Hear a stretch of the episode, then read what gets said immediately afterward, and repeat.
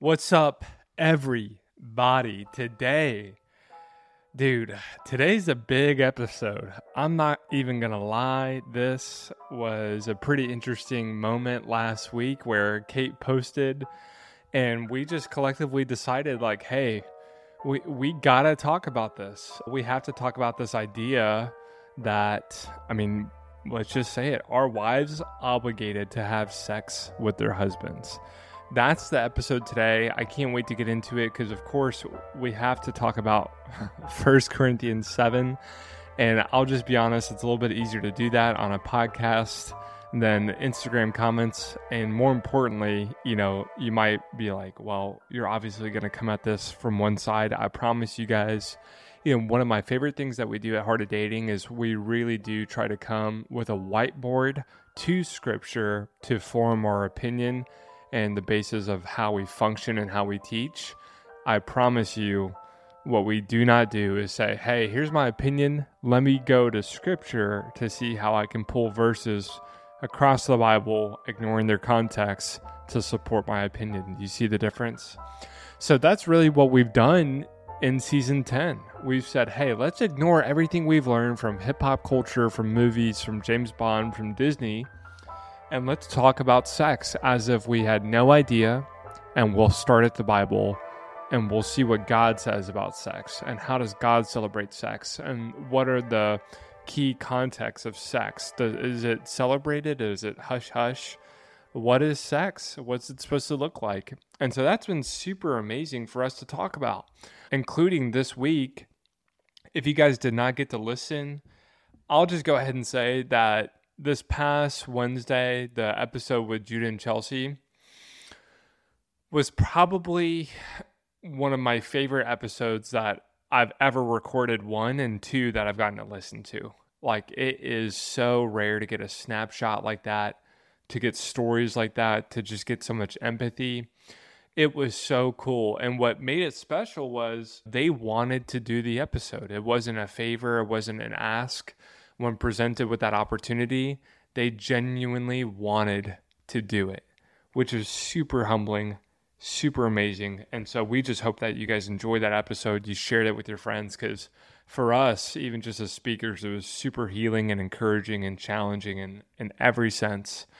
So, again, season 10, season X, it's been amazing. Uh, one other housekeeping thing we're doing some Heart of Dating events. So, really, what happened was conference was insane and we can only do conference really once a year but our thought process was this.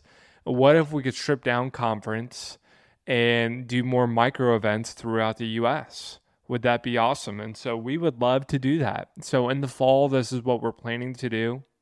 We would love to be in DC we'd love to be in Dallas. We'd love to be somewhere in the Midwest like Indianapolis or Chicago We'd love to go to the PNW, Seattle, baby. Cali would be great. Atlanta would be great.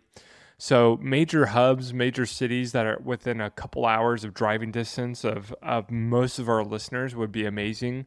Because what we all recognize is this there's just no substitution for in person fellowship. There's no substitution for in person interactions. And I think we're just so hungry for that as a community. We would love, love, love to do that. So if you guys have a good church, a good recommendation, you know somebody, you're on staff, please let us know and we would love to talk to you guys.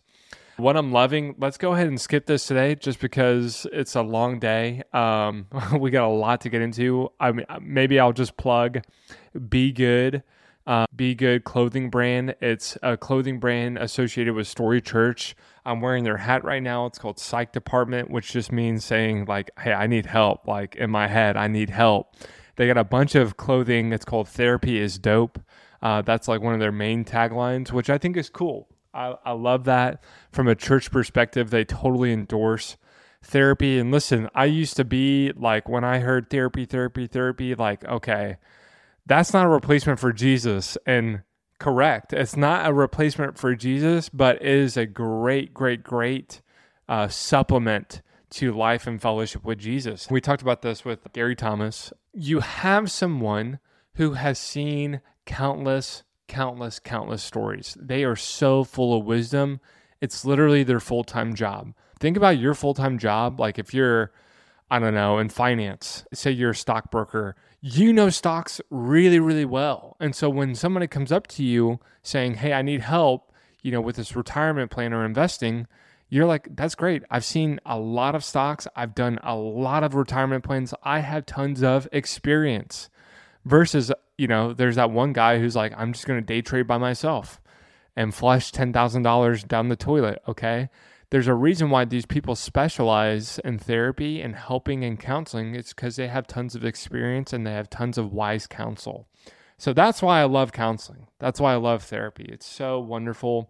And that's really how, if you want to be that great husband, that great wife that you desire, that's where counseling is so effective. You can really get a head start on healing before it becomes an external problem in marriage. So that's all I'll say. I love the therapy is dope clothing. I've become over my time with therapy a huge advocate for it. It's been really wonderful. Now, okay, for the episode, let's jump in. So, frankly, I'll be honest. You guys know I'm more transparent here than other places. I could not really believe that a post of Kait's or Heart of Dating gathered this much controversy. Like, there's been times where dating multiple people, I could see that's controversial in the sense of it's a very, very new concept. If you're very, very uh, traditional in your view of dating or have not done a lot of research on dating, I totally see how it catches you off guard you know, you're swapping the term dating with relationship, and I totally get it. This one, where really what we were basically just saying is it's not okay for women to have to say yes habitually to sex, even though they don't feel like it, they feel unsafe, they feel fearful, they feel ashamed, they feel all these different things. We were basically just reminding that, like, hey, sex should be completely voluntary and sex, you should be enthusiastic about it. Like, it should absolutely be beneficial and pleasurable for both sides, right? And just like to set the foundation, imagine this imagine man or woman here if every time you had sex, it was only your partner orgasming and that's it that's all sex was. Well, that wouldn't be very attractive over time, right? It would definitely feel like a chore in every sense. So, the reason why we're talking about this is because 70, like, I'm not sure if you guys saw this, but when 77% of women on Kait's story, non married women, are responding and saying, I am fearful and I have anxiety about sex, we should absolutely stop everything and say, hey, what's going on here? What are your fears? What are you anxious about? We would love to create an empathetic, safe space to talk about this because the ultimate objective for Heart of Dating and the marriages that we want to see is that it is marriages filled with men and women who both desire sex, who both desire to pleasure and honor the other person in sex and sex like is attractive for you guys. That's why, you know, we're in season 10 talking about this so that from the very beginning of your sexual experiences within marriage, it can be somewhat delightful. And the learning experiences and the awkward experiences, right, are something that you can kind of laugh at together and enjoy together and grow in together. It doesn't have to be filled with shame and condemnation, that you guys can be really, really equipped to go into your sexual journey together, set up for success. That's why we're here. And so, with that goal in mind, when we talk about something like 1 Corinthians 7, that's the foundation. The foundation is not so that we can empower women just to say no whenever they want and that's that. Like the ultimate goal is so that woman and that man can both get to a place where they desire to have sex and to fulfill one another. But to get there, we have to look at the barriers in the way and talk about them. And when you're talking about anxiety and fear, like, I'm sorry, but the best response to anxiety and fear is not pointing to a Bible verse always saying that you're obligated to have sex with me, okay? That's the worst thing as a husband. If my wife did not want to participate in sex and there's major blockers, and she's saying, no, no, no, like I don't feel secure. I feel ashamed. I feel embarrassed. Whatever reason it is, could, what kind of husband would I be if I just slapped a Bible verse in her face and saying, I don't care. You're obligated to have sex with me, right? To fulfill your duty as a wife. How's that going to go? Right? Like, I just, I'm so sorry, but that is like, well, we absolutely don't see as a heart of marriage or see as a healthy marriage or a marriage that glorifies Christ. Like we really don't. And so when it comes to controversial things in the church, there's foundational things to be unified on the deity of Christ, the existence of the Trinity, Christ's residency in our soul. The there really is a union common point of 1 Corinthians 7 that we can get to, which is both parties accepting the responsibility that having sex within marriage is a very good thing. And we're going to get there. Okay. But keep in mind before we jump in, this is an episode for singles, which means that for the majority of us speaking on this, we're speaking from a place, right, of inexperience. And we're speaking from a place of third person. I heard this from this, you know. And we're really speaking about theology in this episode because unless you are a divorcee, which we have a good amount of, then marital sex, covenantal sex, we're speaking about theology, right? We're not speaking from experience.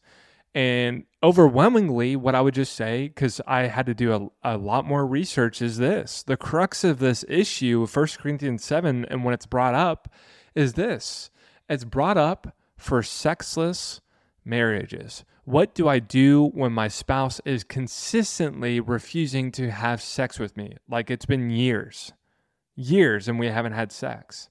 And first, whoever hears that message, whether you're single, married, divorced, a kid, an adult, our number one response should be empathy there.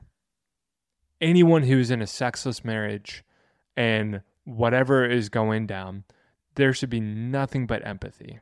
And I have nothing but empathy and compassion. So when we talk about this, just know it's a very, very serious issue. There's, for me, what I immediately go to when I hear about a sexless marriage is this. That should be the, just like what we talked about a few weeks ago, is like the check engine light of the health of the marriage, the engine of the marriage. There's like five lights. It's like dangerous, okay? It's red. It's not like, hey, you can drive, you can ignore that little orange check engine light right and go a couple months ignoring it, hoping it goes well. This is like the red check engine light where your car is smoking, there's fire, there's issues, there's trouble, and we got to get underneath the hood and get help ASAP. ASAP. Sexless marriages should never be taken on by themselves. That is the white flag. We need help. We need wise counsel. We need pastoral and therapy advice right now. So let's jump in First Corinthians 7. And as you guys know, we love the context here. What was going on in Corinth? This is the church of Corinth that he's addressing. It was literally, you know, just to give you guys context, whenever you guys hear verses from Corinthians, you should think one thing Corinth was a wild place. Sexually speaking, it was one of the most sexually devious, disastrous cities in the time of the early church. That's why when you see scripture regarding the sexuality of the Corinthians, just know it was messy. I mean, you literally have dudes who are being called out by Paul for having sex with their stepmoms. Paul is literally saying stuff in, in 1 Corinthians saying, guys, there's stuff going on in this church that doesn't even happen in the streets of Corinth. Okay, so is this a messy church? Yes, it is. It is very, very messy. And that's the sternness, that's the rebuke that Paul is saying. It hurts me to have to rebuke you this much, but in order to get right, we got to go there. And that's why he says later on in Corinthians, it hurt to do it, but it was out of love and it was out of the goodness. And I delight in your response. I don't delight in having to rebuke you, but I do delight in your response. And keep in mind, what was the marital context of this time? Well, there was there was mixed marriages, meaning there were new Christians who were married to pagans and non-Christians, right? And some of them even thought that, hey, now that I am a Christian, I cannot join myself to a pagan, right? So we're going to have a sexless marriage. And Paul is specifically addressing them as well, saying, no, that's not good. That's not a good thing. And then the last thing, when it came to marriage here, listen to this. And isn't it hilarious how even 2,000 years ago, in some crazy theology, that it sounds similar? Marriage was so revered and so quote unquote holy that marriage was literally being commanded in the Jewish culture that if you were single, something was was literally wrong with you because you were sinning. Married status was so much on a pedestal, it was so serious that Jewish culture had a list of seven types of people who did not go to heaven. And if a man reached 20, not only was he, if he, again, if he reached 20 without marrying, he was living in sin. And singles would not go to heaven. That's how much of a pedestal marriage was put on, how much holier you were if you were married. That was the stakes we were playing. So obviously, we're a long way, again, obviously, we're a long way from that, but we still have the remnants of, you know, married people are wiser, more mature, more holy. And it's just simply not the case. So when he goes into 1 Corinthians 7 1 and he says this, it is it is good for a man not to touch a woman, okay? He's saying, brothers, my my brothers, if you're single, the Greek word for touch here is hapto. It is good for you to not hapto a woman. The word hapto in Greek means to kindle, ignite, light a fire, which he's basically saying it's good to not sexually touch and turn on a woman, right? It's good for you to be celibate and not touchy touchy. It's good for you not to ignite the fire by touching a woman, right? And he says that's a very good thing. So he says, hey guys, there's two options, right? If you're celibate here and you're not touching, that's a great thing. And by inverse, he's saying you guys can also get married. And if celibacy and going without sex is a great thing outside of marriage, then going without sex and going celibate inside of marriage, like, you know, the mixed marriages, is a bad thing. He's very, very quick to the point for the people abstaining sex within marriage, saying this is not a great thing, right? And then keep in mind there's no third option, right? There's no third option, meaning if you're celibate, you can still engage in sexual relations. If you're celibate, you know, you can kind of try around, test your libido with other people. No, he's not saying that, right? He's saying you're celibate and you're not partaking, or you're you're in marriage and you are partaking, okay? So that's why the foundation of what we're talking about today is a sexless marriage.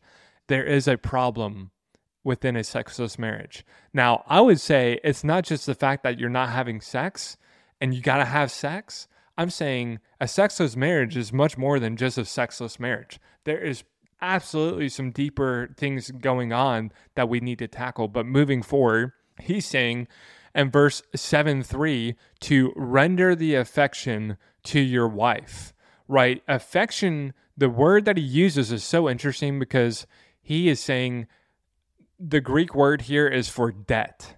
You are indebted and obligated to give kindness to your wife, especially husbands like in the time before sexy time if that is your primary motivation you got to put in the work He's literally saying, guys, the romance, the kindness, the deep affection that women crave, you are indebted to give that.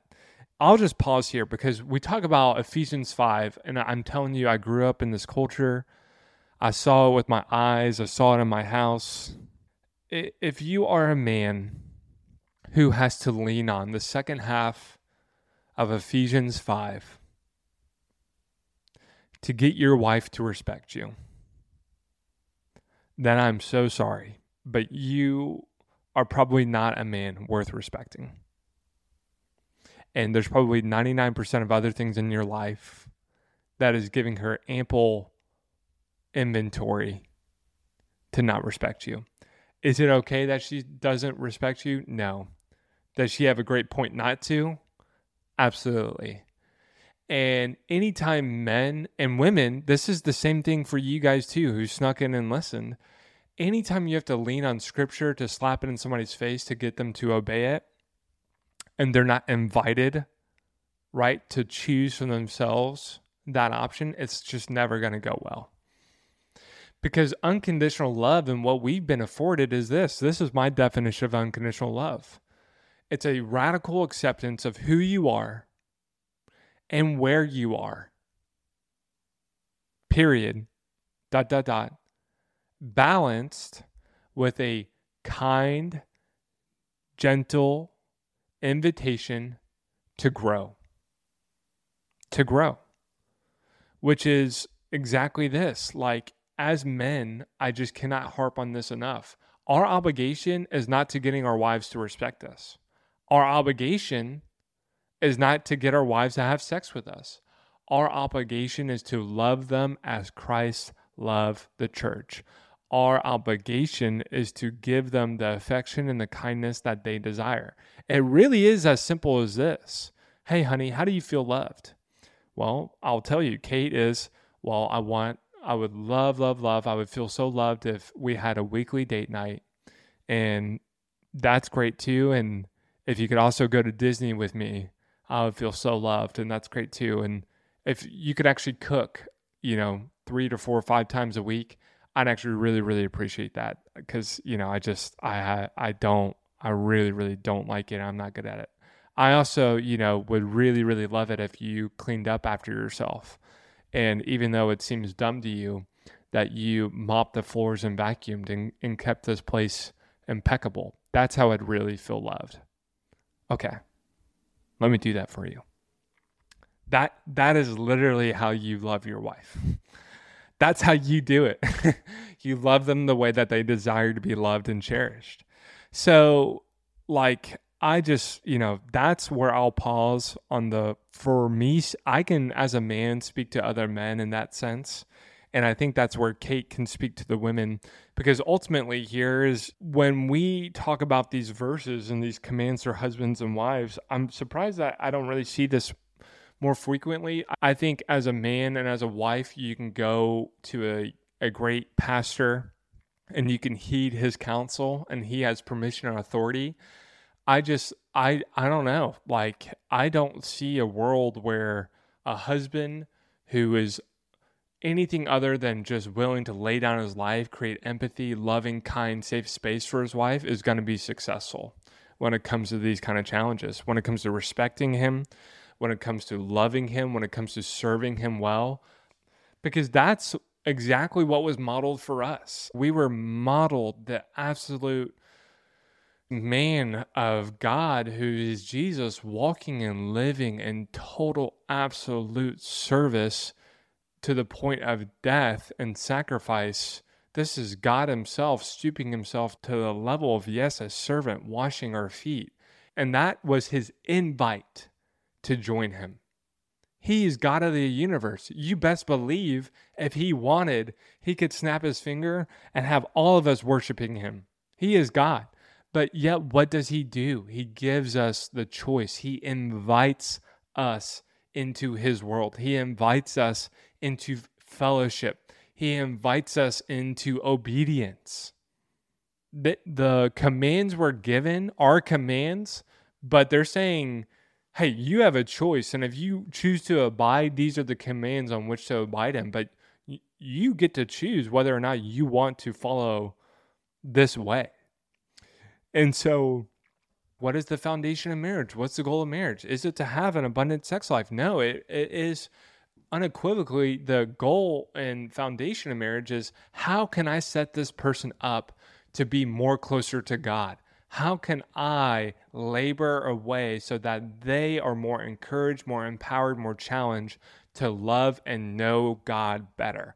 That's the foundation of marriage. Okay. The great sex life should be an absolute byproduct of that mission. 1000%. And so just to go into 1 Corinthians 7 5, before 7 5, right, he establishes sex inside of a marriage is a great thing. It's it's not good. So stop depriving it, stop manipulating it and withholding it to get a point across. That's not the point of sex, and it's not to be used as a manipulative tool. However, there is an exception here for abstaining from sex. He goes, if you do choose to abstain from sex, here is how. First of all, it's with consent. I don't know about you, but when I read that and I saw that consent is biblical, literally the word consent, I was like, man, that's amazing. I'm so happy to see that that it is abstinence together and consensual. More importantly, do you want to know what that word consent means in Greek? It's the word symphonos. Symphonos. Does that sound like a familiar word? Because yes, that's exactly why. It's the base word for symphony. And have you guys ever been to a symphony? And, you know, for me, have you ever been to a symphony and stayed awake? Okay. what is it? Well, it's an absolute harmonious union of multiple parties and factors. They are absolutely crystal clear on the same page. Okay. So this mutually uh, agreed upon abstinence is totally mutual totally agree, totally on the same page. Okay.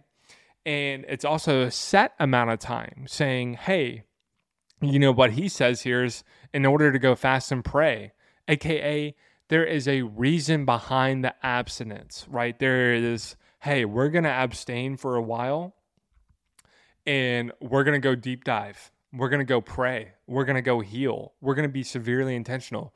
There is a goal to abstaining.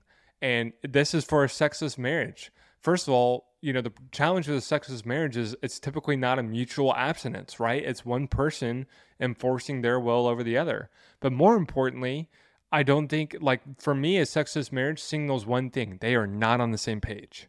They are absolutely not on the same page.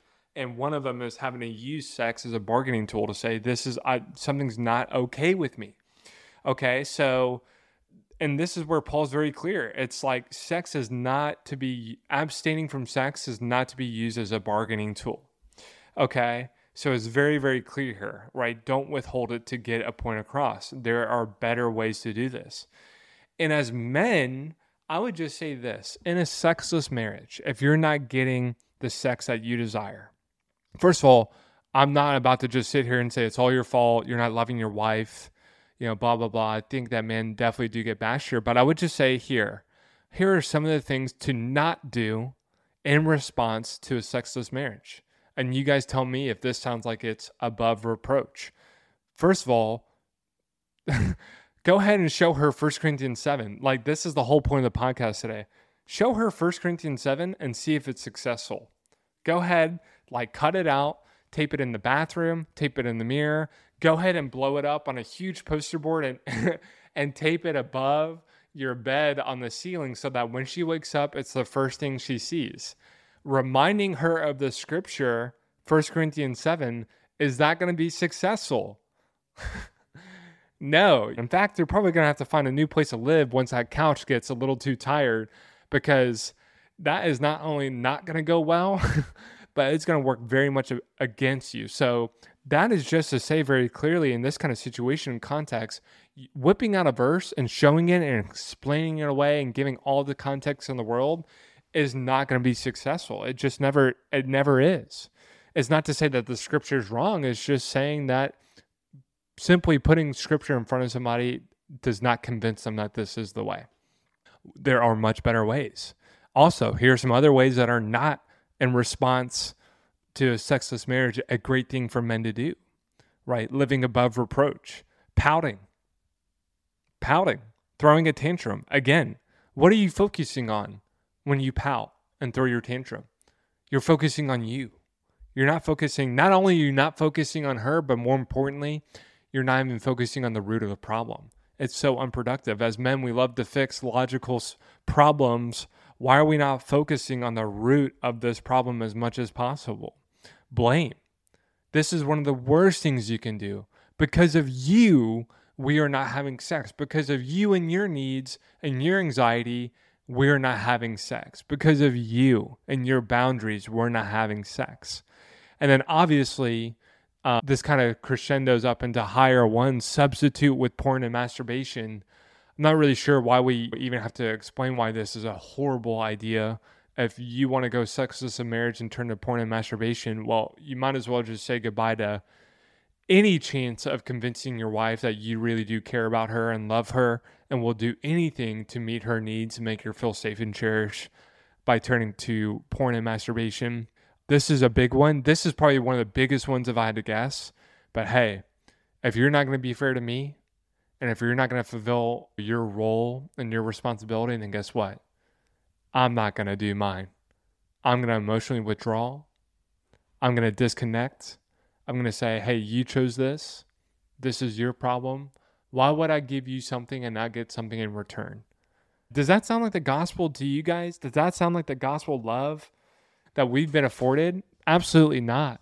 And then obviously, what Paul is saying here is when you go with a sexless marriage, it could ultimately lead to an affair or a divorce. And that is the pinnacle of the sadness of a sexless marriage.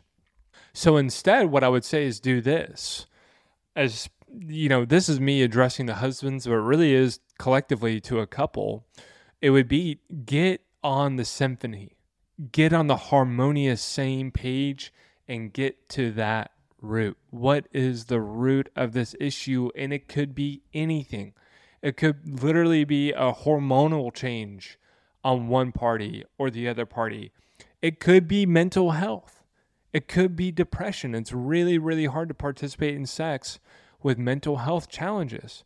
It might be, and most likely is this a sexual wound, a whole sexual trauma of the past that is hindering a sexual response or desire. More importantly, it could absolutely be hindering a sexual response or desire, or more importantly, it could just be absolutely be surfacing that trauma and that pain that she felt exactly when she might have been raped or had been sexually assaulted. Those feelings and that trauma is absolutely stored in the body and it's absolutely possible that even though it's not the same situation that those feelings start to emerge and come back for her. Absolutely.